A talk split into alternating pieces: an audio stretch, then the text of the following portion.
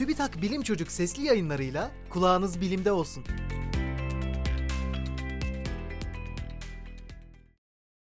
Papağanlar arkadaşlarıyla görüntülü görüşme yapıyor. ABD ve Birleşik Krallık'tan araştırmacılar evcil papağanların sosyalleşebilmeleri için görüntülü görüşme yapıp yapamayacaklarını merak etti. Papağanların hem çok zeki, hem sosyal, hem de konuşkan kuşlar olması bu araştırma için seçilmelerinin nedeniydi. Papağanlara görüşmeye başlatmak için zil çalmaları gerektiği öğretildi. Zili çaldıklarında evcil hayvanın sahibi tarafından akıllı cihazlarda kullanılabilen çevrimiçi görüşme uygulaması açıldı. Uygulama ekranına diğer papağanların görüntüleri çıktı. Papağanlar görüşme yapmak istedikleri papağanı ekrana dokunarak seçti.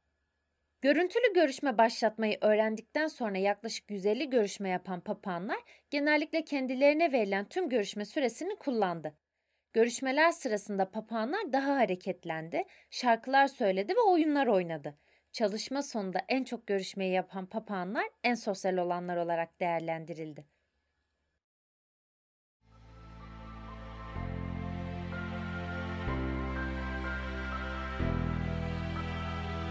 Bilim Çocuk sesli yayınlarını SoundCloud, Spotify, Google ve Apple Podcast kanallarından takip edebilirsiniz.